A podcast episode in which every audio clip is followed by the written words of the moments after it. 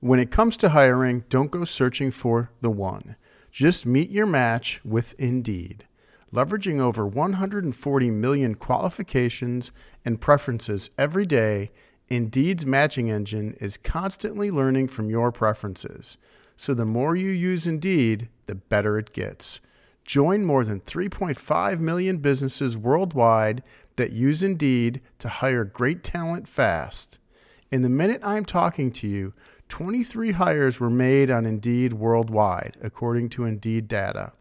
Get unparalleled access to job seekers with over 350 million monthly unique visitors globally, according to Indeed data, and an extended reach through Glassdoor. Listeners of this show will get a $75 sponsored job credit to get your jobs more visibility at indeed.com slash hack it out. Just go to indeed.com slash hack it out right now and support our show by saying you heard about Indeed on this podcast. Indeed.com slash hack it out. Terms and conditions apply. Need to hire? You need Indeed. Right, Hack It Out Golf podcast time, and we're talking what makes a great putter. What do you need to be? What do you need to do? What makes you putt better or you become a great putter? Can you even become a great putter? Or are you just born with the golden touch?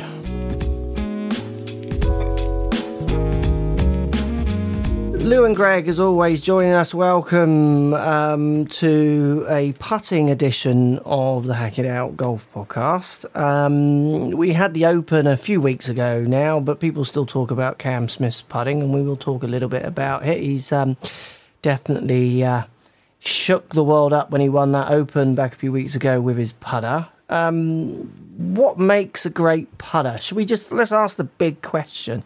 I've got I've got two big questions what is it all about? We can do that one in another pod if you want. Like, why are we all here? And the other great big question is what makes a great putter? Greg, you're a great putter. How do you do it? Yeah. How do you? How uh, are you doing that? Right, right. It's born with it, Mark. Yeah. Um, so I would say the the running theme will be consistency, and when, when I say that, like it sounds just generic and easy, but essentially it's consistency of path knowing what's going to happen with the path of the putter. It's consistency of face control, knowing when, where you strike it and where you're going to start the ball. And it's consistency of tempo, right? So the ability to return the putter back to impact at a consistent speed and control distance, right? So I actually don't when I'm teaching people, there's been plenty of great putters who actually don't move in the path side of things, don't move the putter particularly well. They might slice across a little bit or, you know, hook, but they actually do it the same every single time. Yeah. That's consistency. That's what I'm talking about. I don't care if you pull it an inch. If you pull an inch every time you know and you do it, you're good to go. Yeah. Uh, so you've been plenty of guys, I think, or a few guys in their careers who tried to fix and make their stroke pretty it's, it's not dissimilar in some ways to the full swing. It's about effectiveness, not to me, not yeah. hey, what looks the best. Yeah, it's matchups. At the end of the day, it's pure matchups. Right. I saw a great, I think, tweet from the ping guys this week or a couple of weeks ago talking about too many coaches and, and students when they go for lessons with putters, they're trying to zero out their path. They think zeroing out is the idea. Well, it's not if the face cannot in any way relate to that. It's got to be balanced out like a full swing, like you say. It's just got to match up. Um, Lou, I know you're a good putter. I think, would you call yourself a good putter? I know you think about putting a lot. Putting is one of your better stats. You post your stats sometimes, and you do gain on putting, don't you, against your peer uh, group? I do. Uh, I've always been a decent putter, certainly nowhere near Greg's level. I, I mean, Greg is legitimately one of the best putters ever to play the game of golf. Um, third in the ShotLink era, and I would say the ShotLink era is probably likely better than any other era in golf. So he's legitimately one of the best ever. So nowhere near him, but certainly good enough. Um, and um, I think Greg uh, hit the nail on the head, at least in my opinion. I'm curious how technology has changed. So I think in the video, you know, we we talked about this a few weeks ago with when we had my coach Jason on, um, and we talked about how, like Mark, you as an instructor, when launch monitors became available, you just completely abandoned video overnight. And we have technology now for putters that helps us see kind of the same thing. You know, if you're if you're delivering the face to the putter in a way that is consistent and you're hitting start lines and you're consistent with speed, what it looks like is somewhat se- it, it is secondary, right? It, it, it I mean, Greg has a beautiful looking putting stroke, but there's some guys that putt really well that you know maybe have some things to their stroke that you might not teach. Um, uh, I don't know if that's uh, completely fair to say because all the top putters, I'm looking at them now, they all they all have some pretty nice strokes. Um, what do you think about that, Greg? I'm, I'm curious how technology has maybe helped you individually and then how you teach putting. Yeah, so most of my teaching obviously is done online. Um, let me, the first bit would be I have used SAM PuttLab and Quintic and more just to test putters. To if I'm going to change putters, I've currently used the same Bobby Grace putter for about 20 years now and the same balance and all that kind of stuff. And it does feel wonderful to me. Uh, but occasionally I'll be like, hey, let's try find something else and see just in case I want to try it. Nothing tests as good. Uh, and so that's why I test it. I take it in and I see how the ball performance and I see how my stroke moves and functions and blah, blah, blah. Um, and I use technology to make sure I'm on the track I want to be on with my path and, and see where I'm at. And so I have some baseline stuff I can go back to should I get off. Um, I haven't used it a lot. I got to be honest. Um, I go to some stock drills and I go to um, can I start it online where I want to start it between two little T's and, and a gate? It's it's a little more difficult in the teaching world because I don't have a student. So a lot of my students, if you use me online, it, I'm looking at big muscle stuff, um, and I have to communicate really well because I don't have access to that technology online. Um, it is one of the shortfalls of teaching online. I fully admit, um, and and that's why I price it cheaper. Yeah, yeah, so sure. I can, yeah, so I can give you some information that will help you. But uh, essentially, if you want to get down to the nitty gritty, particularly as you get better and better at the game, you know, a lot of my students are off. Um, honestly, if you're off a, a high handicap, um, sometimes with Quintic and things like that, it might be a little too much because we've got some big issues that we need to sort out in terms of how you control the putter and setup and things like that. But as you get better and better, definitely a massive advantage if you get in front of someone who has some technology. The, the thing with tech, Lou, for me, certainly with putting with anything, all it does more than anything else, it allows you to quantify what they think they are doing with some data. It allows you to quantify the sentences you use. So I want you to do X, and then you can measure if the movement has changed. If the movement has changed, you could then capture a batch of putts over a series of times, saying, let's see if you're a better putter with this delivery. So it, it rather than guessing what the delivery is like, what technology is great at doing is it allows you to really quantify their feelings when they say, I feel like I'm doing X, Y, or Z. And it also allows the coach to quantify their worth, really. You know, I want you to swing on this path and deliver this face. I want you to deliver this loft. Um, and then you can go away and test that and come back and see if the results change. So it's again, one it- of the it's like an X-ray. It's just a way of peering inside, really, and then it's still up to the doctor to to diagnose. Sure. One of the ways that I use tech with my putting, I have a Capto. Um, Yeah. If you've ever used those before, um, and it's it's just like SAM Lab, SAM PuttLab, and, and you attach it, and it gives you a significant amount of info. And what I, I use it for a lot of different things, but one thing I, I do in particular is when I'm when I'm putting really well, I make sure to try and get on and capture some putts. And I and I make sure that I, I I've marked those putts and I and I set them aside to say, yeah, I'm putting really well, and this is what everything looks like. This is what I, where everything is. Uh, and and when things start to go a little south, um, I, I'll jump back on and I'll and I'll compare myself to when I was putting really well, and that's a very you know, some might say that's a very analytical approach, um, but I've found that that helps me because I, I- start to I think drift away from certain fundamentals and my posture will start to change a bit and it changes lots of different things and and um, so I, that at least for me has helped out quite a bit Yeah, it's that quantification again, isn't it? You know, you change your posture and you measure to see if it makes a difference, and that that's how coaching is. You know, has moved with the power of tech. Um, I mean, what makes a great putter? If we reference Cam Smith's round at St Andrews' final day um, back in the 150th Open, I mean, if we start with pace control, obviously we all agree pace control is a is a massive skill, one that you definitely see as you go up through lesser skilled putters and often through um, handicap ranges, but certainly through lesser skilled putters because you can get lesser skilled putters at every handicap range as well because you could have a different part of your game that's struggling. Um, you definitely see pace control as a, you know, I see it as a big concern. You've seen it in pro ams, uh, Greg. I'm sure I've played in so many pro ams where, you know, they're hitting it pretty hard at the start because the course they've prepared it for this pro am, so the greens are fast, and you get on about the 3rd or 4th mm-hmm. green, and you say, John, just let's just ease off this next one a little bit. You've been like 15 foot past on the last 15 foot putts.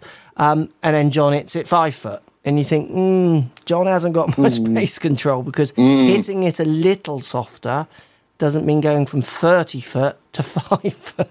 Yeah. Before history is written, it's played.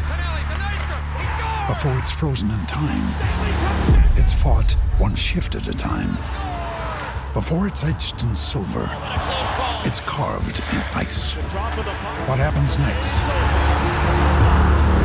will last forever. The Stanley Cup Final on ABC and ESPN Plus begins Saturday. Yeah. That would be classed yeah. as a lot softer. Um, so pace mm. control, and that's something we saw from Cam at the Open, wasn't it? His pace control was ridiculous. I mean, that putt on 18, I reckon you put I don't know, 20 balls down there. He's getting maybe two to as close as he got. I mean, that was a like ridiculous from the distance. Pace control is a key up, skill, isn't it?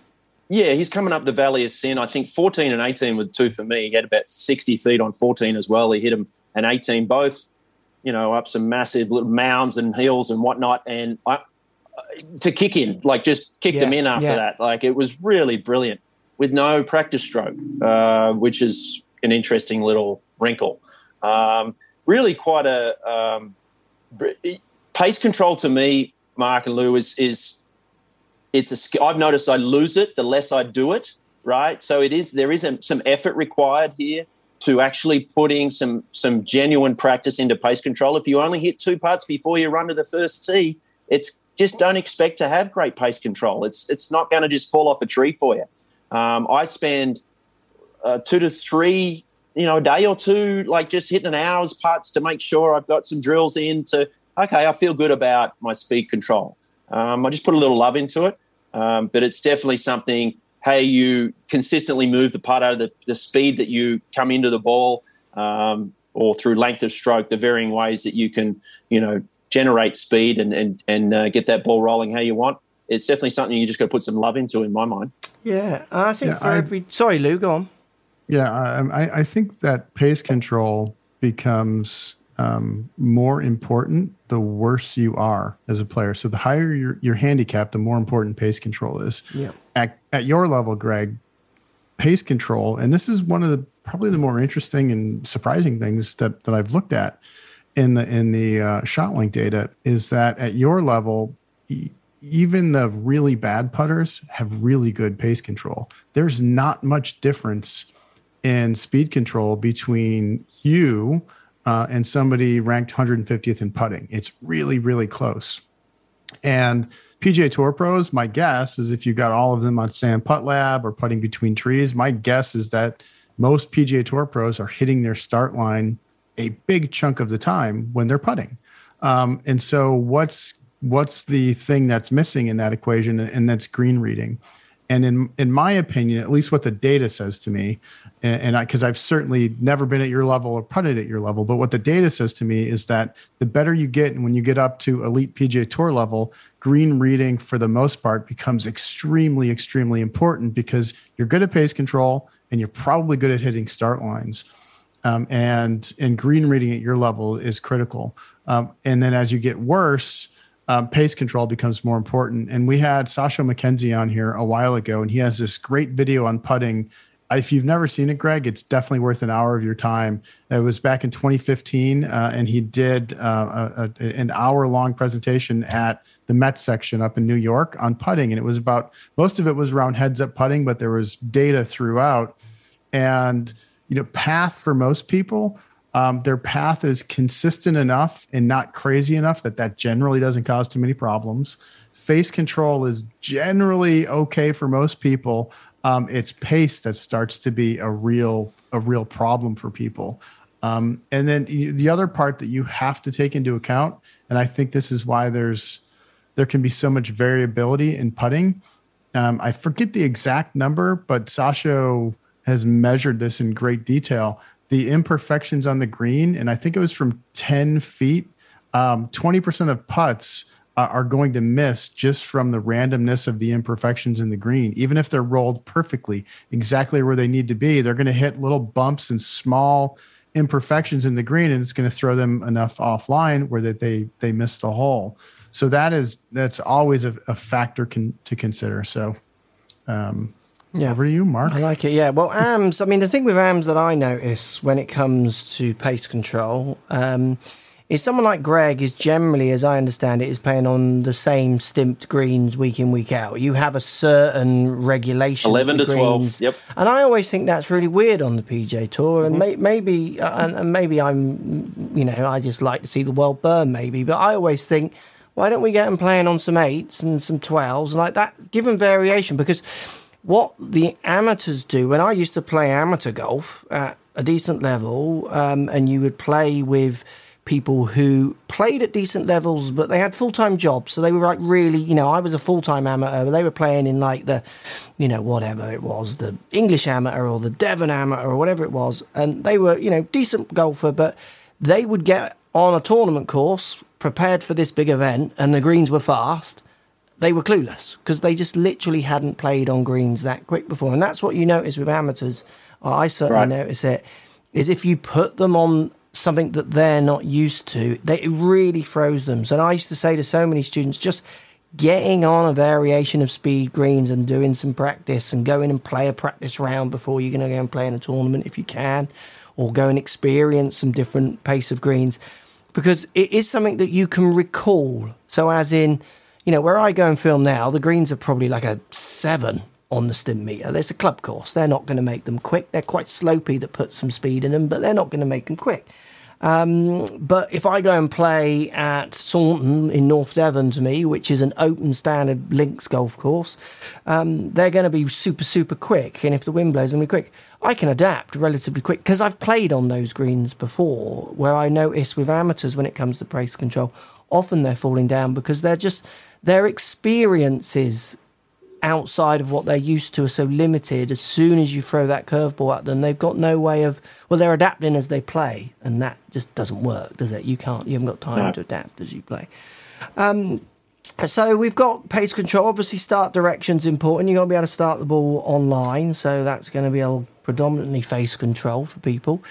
Um, what's your best face control drill that you would give to a student, Greg, or anything that you use to try and make sure you're starting the ball online? I've seen people, you know, make the hole smaller and stuff like that. What what are yeah, the things you like I, to do? I, yeah, I've got a couple of I I got a couple of training aids I like to use that you can attach that control face. Just to give, I show students uh, that they attach to the face and it moves on a plane board, and you can get that feeling of how much you want to open or close the face during impact while you're hitting a putt. I usually take that to any clinics I'm doing, and people go, "Oh wow, I had no idea that that was you know rotating you know, this fat massive face rotation, or vice versa, none at all."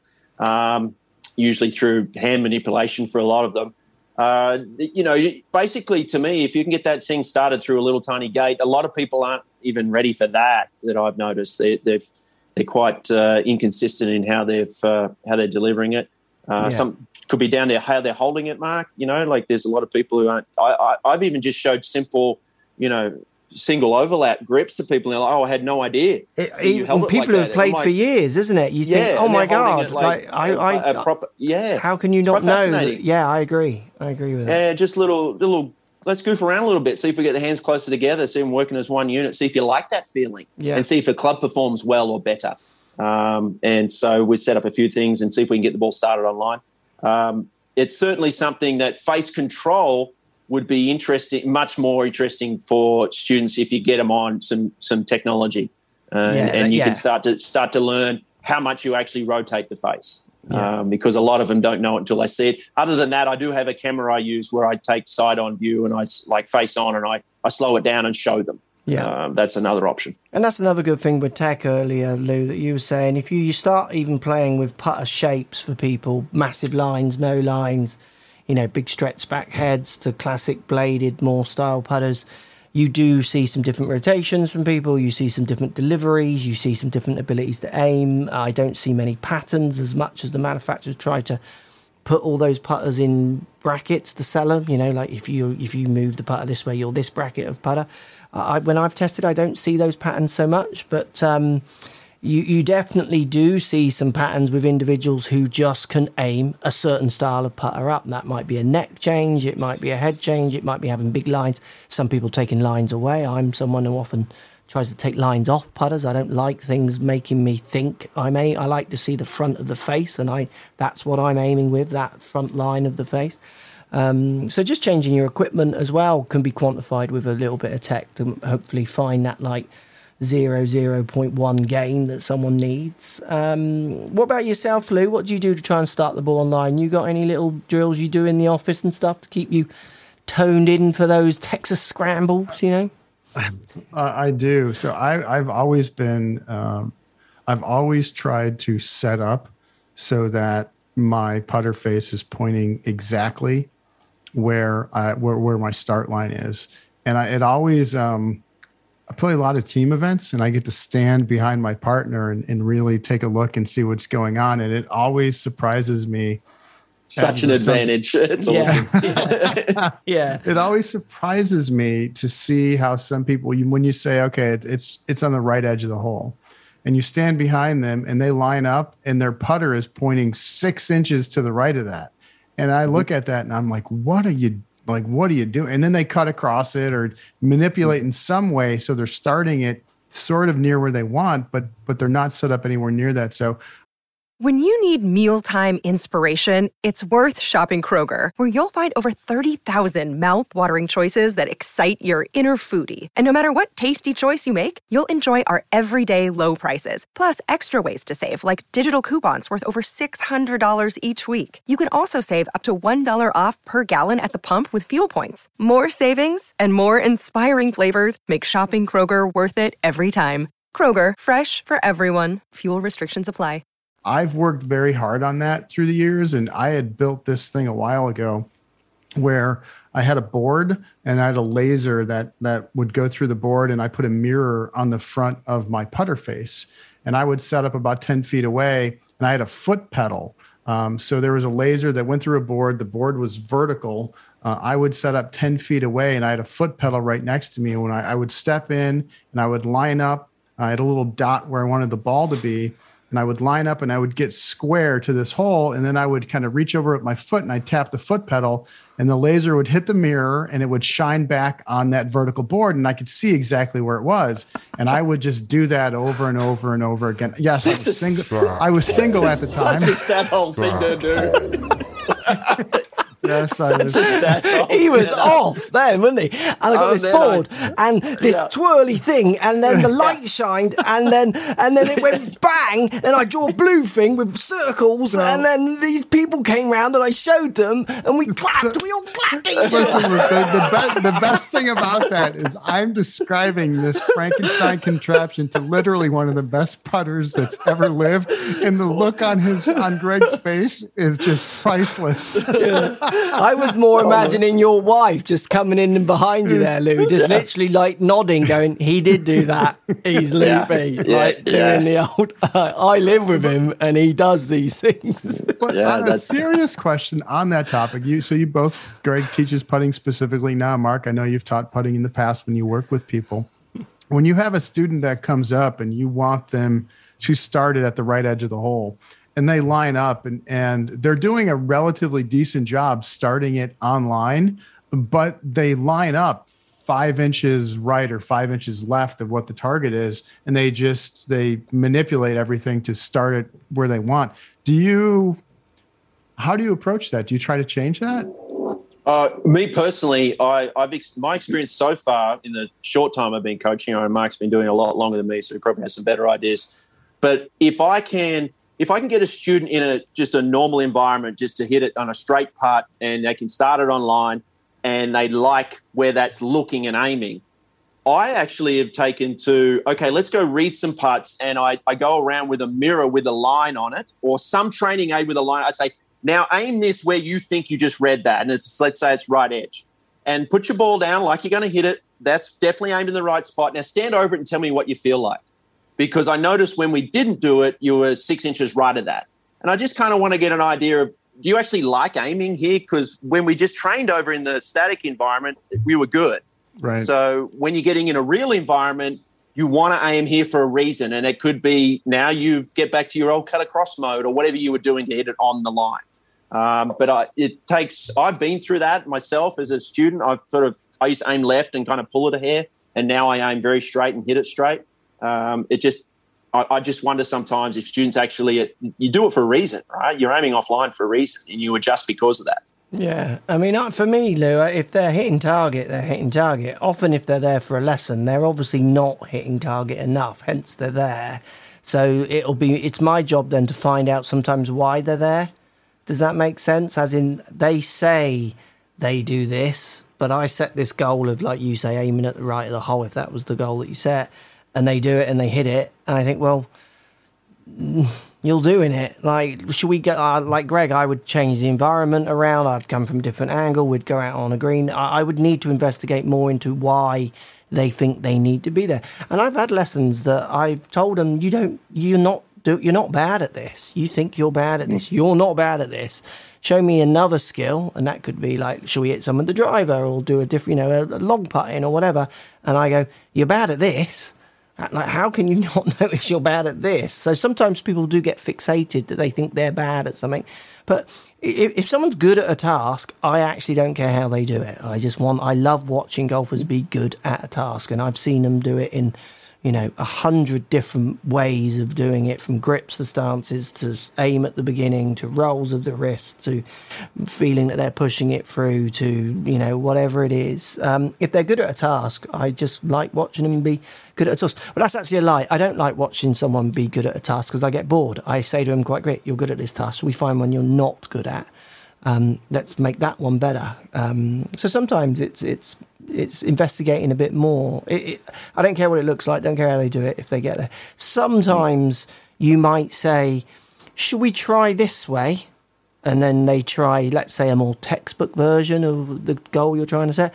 And then I'd say, do it your way, and then try it this other way. And you tell me which one you think you would want to continue with.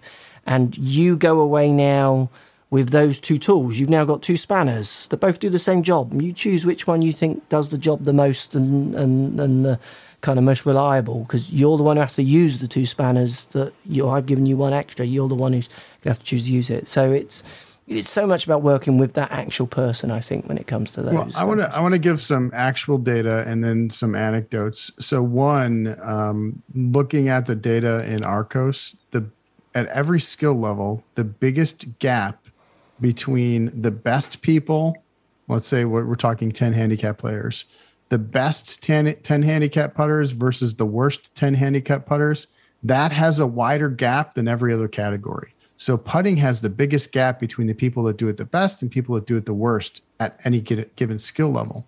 And this is where the anecdote comes in. Every place that I, have played at, um, you show up and you go to the range, and there's always the range is full. And there's people out there for an hour and a half with four large buckets and and they blast driver as many times as they can most likely. And you go over to the putting green and i can't tell you how many times i've been on a putting green and the range is full 20 people and i'm the only person on the putting green. Uh, and i'll spend an hour on the putting green. Why do people at least from my experience uh, and what i've seen shy away from spending time on putting um, be, and I think that's the case. And when I look at the data in Arccos that supports it, um, I don't understand why that is because I think there's so much low hanging fruit there for so many people. I, I personally, I, have always felt, Mark and Lou, that um, people don't like to practice their weaknesses as much as we think they do. Um, if they're not very good at something, they actually don't. They tend not to want to do it, even up into our levels. Um, and so, or it's not as sexy hitting that drive is a lot of fun, but right. holding that five footer for par, it's not as sexy. It's it's it gets the job done. It shoots low scores, which I would buy into if I was playing, you know, amateur golf. I'd be like, hey, shooting that low score was fun. Um, let's hold some five footers. Uh, so that's been my sort of little snapshot of what happens. You're absolutely right. Like you, you the range will be full at pro ams. The putting green's got like two dudes on it, and you're like, okay, I bet they're the guys that can putt, right? Yeah. yeah. So yeah, it's definitely something you've you you really don't deserve to putt well if you're not going to put any love into it. You've got to you've got to put some time into it, and uh, particularly at uh, you know if you've got a pro am and you're playing with someone you know someone you it's a big deal. It's a big tournament, a big day for you, or not a pro am, a tournament. It could be the Wednesday night league playing with Lou.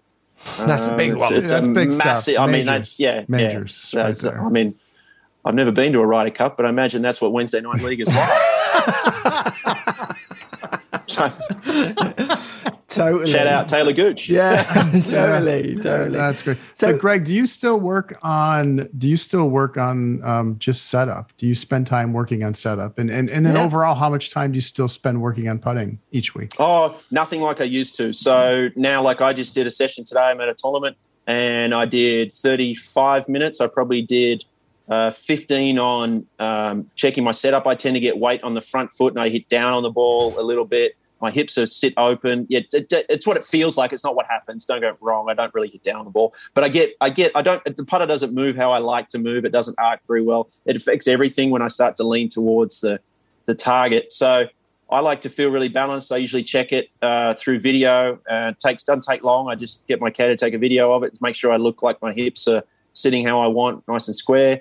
Um, and then roll a few. And then I did some drills for speed. I did some drills from five to ten feet about 20 minutes of that. That was 35 minutes. Uh, that's about all my back can handle right now. Used to do two hours. Like it was nothing for me to do two hours, in, you know, one day and the next day. Don't have to do that, uh, but that's how I got really, really good at it. Um, but yeah, so it's just I'm just trying to tick boxes more quickly now. Yeah, sure. I mean, I think what Greg says there as well is quite interesting in relationship to your other question there, Lou, about the range being full and the and the putting green not. Uh, I would I wrote three things down for that idea of that is one exercise. So people like to have exercise. You're not having exercise putting, are you? You're going to hit balls on the range, and you're going to be releasing very different feelings in your body, which are maybe more enjoyable and frustrating as well. So it's very different. Where putting, you're just you're not really going to build up much kind of of a sweat. Uh, lost balls, you can't lose a ball putting, can you? So people don't really realise maybe that it's a problem where they're on the range, they're trying to fix those balls that went over the fence last time they played that really hang in their head. Or those tops, you know, where they hit it 10 yards when they know they can hit it 250, which is super frustrating. And the other one, which Greg's really kind of pinpointing there for me, is they can't see any advantage, meaning they go on a putting green, they go and spend half an hour, an hour on a putting green, and they practice whatever they practice. Often it's not that focused practice. And then they get on the course and they'll just miss putts like they always do. So they don't, because it's mm-hmm. tiny little incremental changes and they're not seeing the change because they're maybe A, not putting enough time in, and B, maybe not practicing well enough. I think uh, if amateurs got smarter at practicing their putting, I think they would get sharper when they get out on the course. So if they had some better systems and monitoring what is a good practice session on the putting green to a bad one, might allow them to go on to a green with different levels of confidence. And if they went on there trying to practice just pace control rather than trying to hole putts, which can be a bit destructive, you know, as we've said earlier, the amateur golfers' pace control generally maybe not that great um, getting on a putting green, you don't see many amateurs not aiming at a hole. They're generally kind of like six foot, mm-hmm. four foot, ten foot away trying to hole putts. I'm not saying you shouldn't be doing that, you should, but I don't see many of them going length and breadth of the green, trying to drop it on the fringe as tight as they can. Games that we all played as juniors. Um, right. So I think I think people don't really know how to practice their putting because they practice it and then they just go to the course and just think, well, I went and hit like 55 footers last night and I've gone and missed the first ones. That was a waste of time. Well, it kind of doesn't work right. like that. You're going right. to still miss. I hope I putt well today. Yeah, yeah. yeah it, right. It's a bit like that, isn't it? So I do think um, people could be much smarter with their practice um, when it comes to putting to allow them to get more out of, you know, when they get out on the course and what they're doing. Because I mean, I would guess that Lou, you how often do you practice your putting as an everyday golfer? Because you you Yeah, can putt in the day. office, can you? Yeah, yeah. I And you I do indoors. probably, I putt, yeah. I putt every yeah. I putt every day for you know, at least uh, on a day where I'm not going to put any real time in. I'll, I'll at least find five minutes, ten minutes to, Yeah. to roll a few putts, um, and uh, I try to put in twenty minutes every day. Yeah. roughly twenty to twenty five every day. Some days longer. Um, it just it just depends. But every day I'm I'm working on something, and, and I've always been that way with putting, and it's easy. You know, putting is something that most people can find space somewhere in their house to Yeah. get a, a 10 to 15 foot mat, and there's lots you can do there. Um, I think to me, one of the most important takeaways is Greg is an extremely elite putter who's been an extremely elite putter for a long time, and he's still working on setup. That's such an important piece. And it's one of the things that I don't think amateurs spend any real time on, especially amateurs that are working on their own and not with an instructor, which is a good chunk of amateurs Yeah, yeah. um, they're, they they they spend no time on on their setup and making sure they're in the correct position. Um, and if you're not doing that, one, you have to know what good setup is and good probably what good setup is for you. But if you're not doing it on a regular basis and not checking it, things can really drift. Um, and you can you can end up in some some strange setup positions um, just as things slowly evolve over time. Um, and you can be, uh, you know, really open to your target. And maybe you think you're perfectly square, and, and, and you just don't know that because you're never you're never doing anything to to check that. So I think to me that's an important an important part that everyone should be working on. Yeah, well, that's. I mean, I've said it for years online. I say it to students. It's kind of the five minutes every day thing. Just get a putter, get it out of your boot, bring it into your office, bring it into wherever you've got a space where you sit, and you can just pick it up five minutes each day. Get a little putting mirror, put it down, reference a few lines. I used to practice putting constantly in my bedroom as a kid. Up against the skirting board or the door, I would just have a straight line and get my putter moving, you know, in from that door out to the door and then back into the door on a relatively even kind of tilt, if you like, away from the door. Um, you know, I, I was not going to the golf course thinking I haven't touched the putter for two weeks. I just, just wasn't doing that. There was no, it was why, go? Why go? I, it would be crazy. So I think that's another reason as well, Lou, with the putting. You know, I, I personally would say uh, here's a question then, it, kind of yes or no answer because we'll wrap this one up. Um, you mentioned the putting green at the range. I personally would rather my students go to the range and practice for an hour on stop it in the ball over the fence and do five minutes a day at home with their putting than go to the range and spend half an hour on the range and half an hour on the putting green, personally. What what would you want? I'm going to let Greg go first because I'm curious to hear what he says. Obviously, Depends it's, how bad. It, Go on. depends how bad you are at it, right? Yeah, like was just it's like if you're if you're wasting, courses, you isn't can it? you can burn a lot of shots on the green. Like if I, if I ask a student, I say, well, like like how many putts do you kind of have in your rounds? What do you average? And they say anything around forty. I'm like, okay, well, we can pick up some shots here, and they they really want to break hundred or break ninety.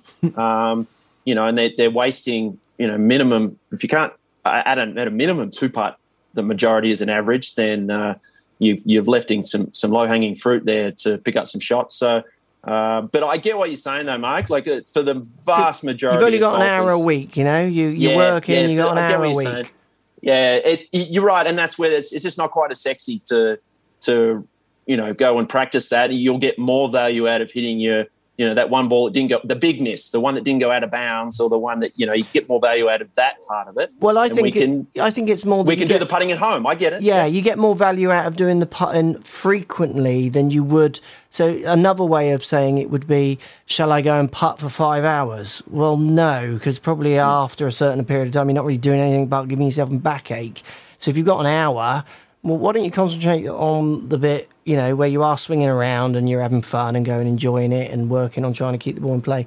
But then let's have 30 minutes or half an hour or 40 minutes or an hour at home spread out over the seven days where you do do 10 minutes a day, five minutes a day. It's the little and often I find that really makes people stay sharper rather than doing like you could do that half hour mm. practice on the putting green at the range on a Monday. You won't play till the following Sunday.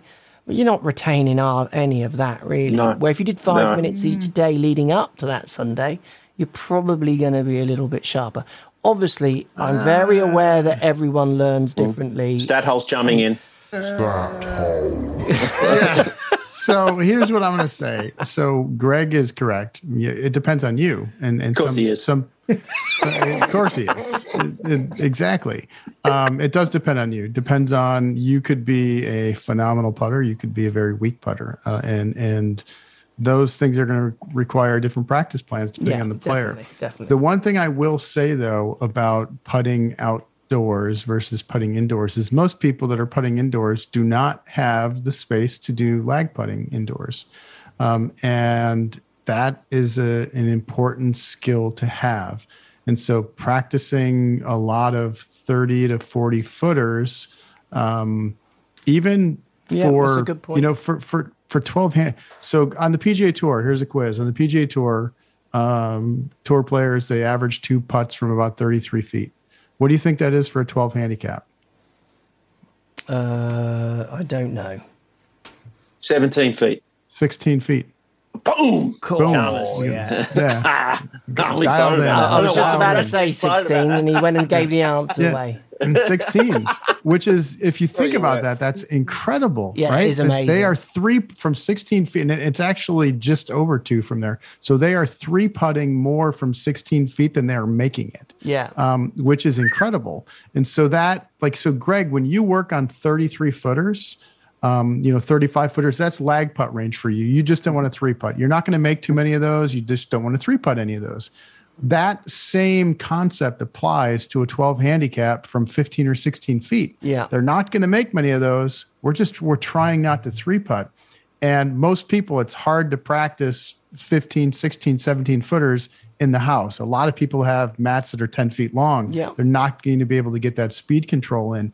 And so lag putting for, you know, I'm going to say the everyday weekend warrior that is in the, you know, the eight to 15 handicap range, which is a lot of people and probably a lot that are listening, you know, for them, they need to work on that because that's that robs them of a lot of strokes because they have a fair number of putts in that range uh, and we just need to we need to two putt as many of those as we can. And so i'm a proponent of of of getting in your time outdoors on that lag putting for that speed control um, if you have the ability to to put a 50 foot mat in your house go to town and, and have fun but most of us don't have the ability to do that Yeah, I think that's a really good point, though. So definitely spending that bit more time out on that putting green is going to, you know, help a lot of people.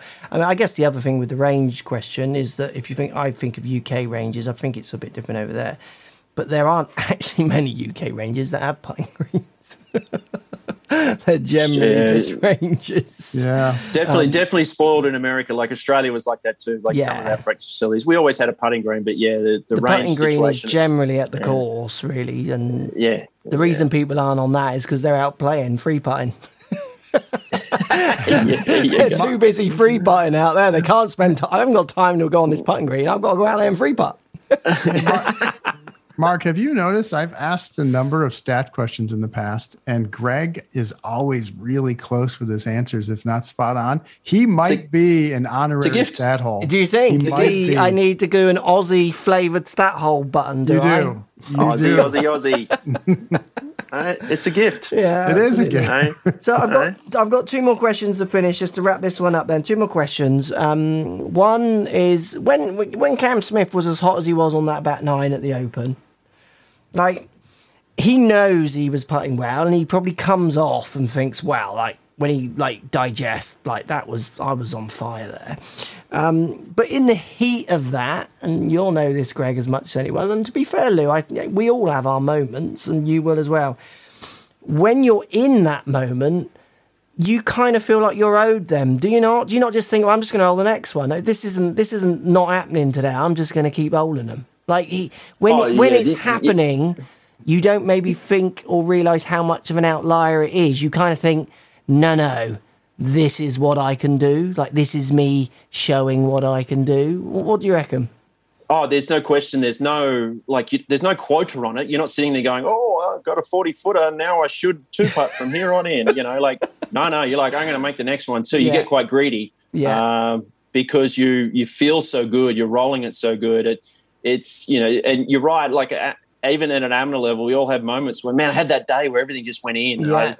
And you, you want to capture it and bottle it. Um, he had that under the most intense pressure um, in one of our biggest events, and and so to to capture that and do that, I'm sure he wishes he could, but it's it's certainly um, it's got a, a rhythm to it and an energy to it as a player at a really high level where things just just feel right. Yeah. um, it's actually Like, you've got it's it. Really, I've- really enjoyable. Yeah. Yes, yeah. I figured can't- this I don't know how to explain it. Like, Yeah. It's just such a It's- such a fun feeling. It's almost like it goes the the other way the storm. week. I can't make Yeah. a thing today. Right? That's Yeah. probably you know. It's like so, Eye Greg, of the I wanna, Storm I'm curious stuff, about that. Greg. When when you have your really good putting days versus your really bad putting days, so opposite ends of the spectrum. Uh, take the top ten percent of your putting rounds versus the worst ten percent of your putting rounds.